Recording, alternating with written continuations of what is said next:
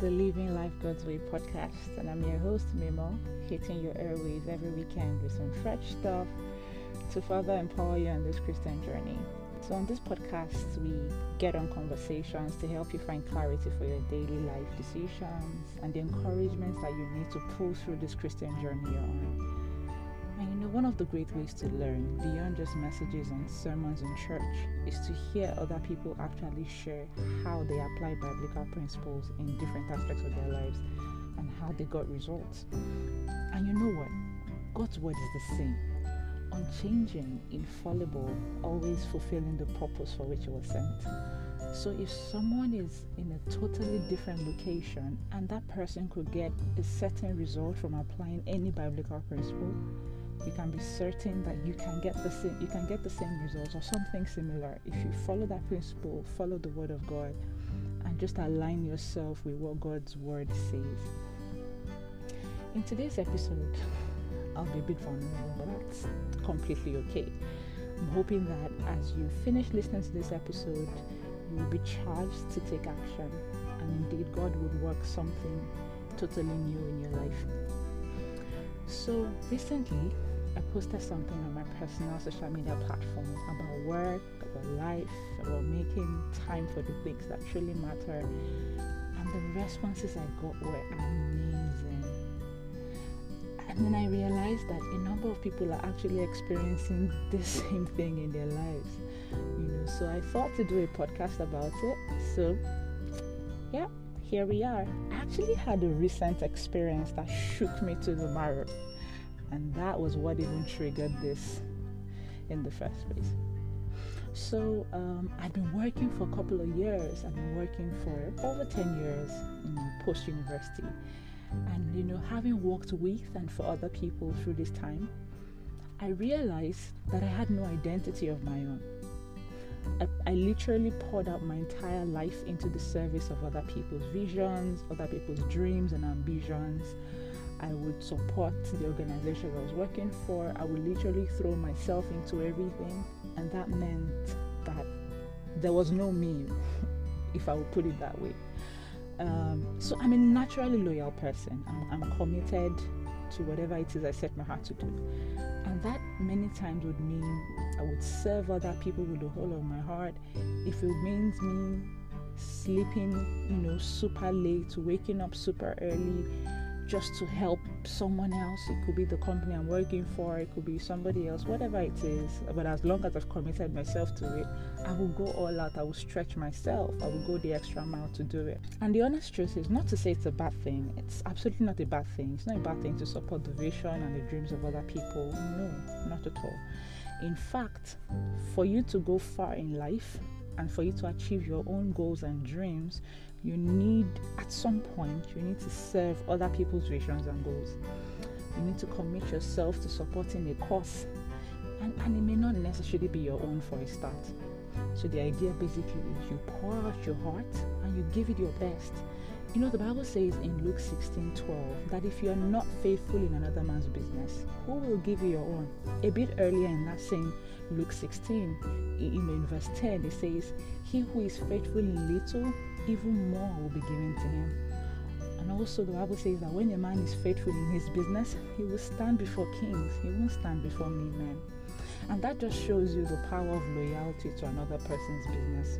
Uh, but you see, my grouse, however, is that after I had spent this time, you know, committing myself to other people's work, other people's visions and dreams and everything, it just dawned on me that I had done all of that at the detriment of my own personal life goals and purpose.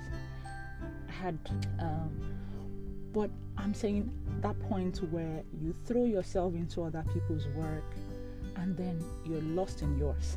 You don't even know what exactly is me and what exactly should I be doing, and is this what I should be doing at this time?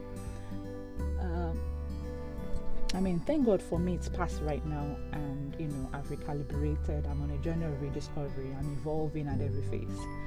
Um, I'm in between. So even at the times where you're serving other people and you're doing things for other people, at the different points where I probably tried to do my own thing, you know, it was just a struggle here and there. But again, like I said, you know, there's a lot of recalibration happening to me already. But sadly, this is still the narrative for a lot of people, you know, where we live and we breathe the companies that we work for, the brands that we work for, the organizations that we work for, the people that we work for. We have no personal ambitions or identity outside of all of these things. Now, let me ask you a question. How many hours are you paid for in your work? You know, the company that you work for, right? If you're if you're currently employed, if you have an employer, how many hours are you paid for? Um, I bet you say eight hours, right? For instance, usually the typical um, law, the labor law, is forty hours a week. Some other organizations are less, you know, but typically on the average about forty hours a week. So that's about eight hours a day officially that you are paid for. And let me say, so in a day, right, you have twenty-four hours. So you have eight hours of that twenty-four hours is spent in paid employment working for somebody.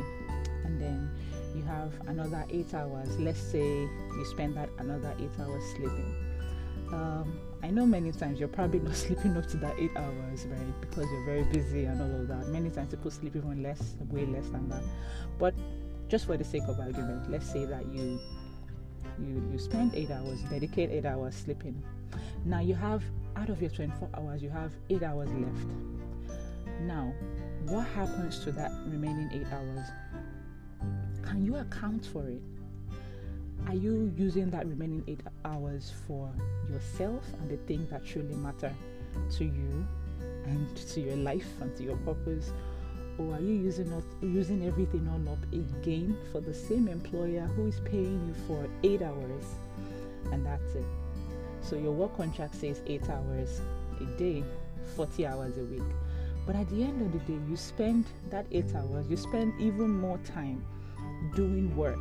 You know, sometimes you take work home, you keep working, you stay in the office past the official work hours because you're trying to meet a deadline, you're trying to meet a company goal, you're trying to do all of those things, and then you realize you spend even much more time that you are, than you're officially paid for. My simple goal for you today, I don't know, from this talk, I don't know if it's making sense to someone, but my simple goal today is to jolt you out of what has taken over your mind for so long. If by any chance you were like me, I'm not saying you shouldn't serve other people. Please do. Absolutely. By all means. Remember what the Bible says about serving others? By all means, please go for it. Serve other people with the whole of your heart. However, while you're serving other people, while you're pursuing other people's purpose and life goals, please find your own. When you don't have your own goals, when you don't have your own visions and dreams, other people will find one and give you, and then you keep running with other people's visions. So you need to find a reason for your own existence. Find out, why did God make you? Seek out a life that is meaningful. Make an impact beyond the organizations you work for and beyond the people you serve. You know, draw a line between the hours that you commit to your employer and your employer and the time that you will dedicate to your own dreams and your visions. I realized that if you, you know, by the time you give your entire five, ten, twenty, thirty years of your of your active life serving someone else, and then you're being emotional along the way, oh, oh I can't leave right now, oh if I leave who will manage the project, oh if I leave who will coordinate this, oh if I leave what's going to happen. Unfortunately, by the time that same organization or that same boss or that same person, when they decide to let you go, no one, I mean nobody, will be sentimental about you. They may say it nicely. They may give you some lump sum of money as you leave. They may, you know, just try to package it and, you know, sugarcoat it. But they ask you to leave anyway. So imagine COVID, for instance, and all the things happening. Organizations have had to drop their staff size.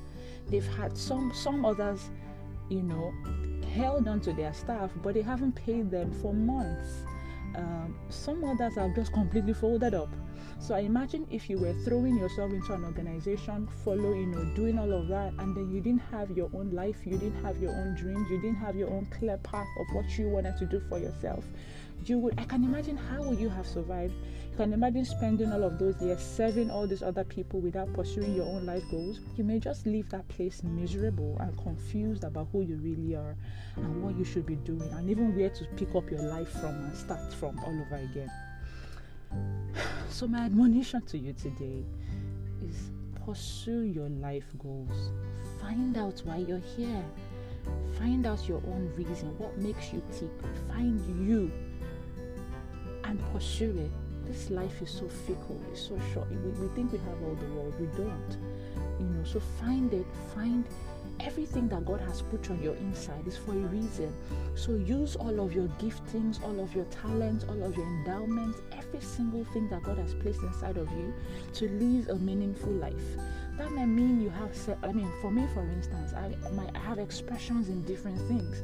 You know, so I'm doing communications, I'm running a podcast, I do communication as my career, I have my side business. You know, I have different things I'm doing.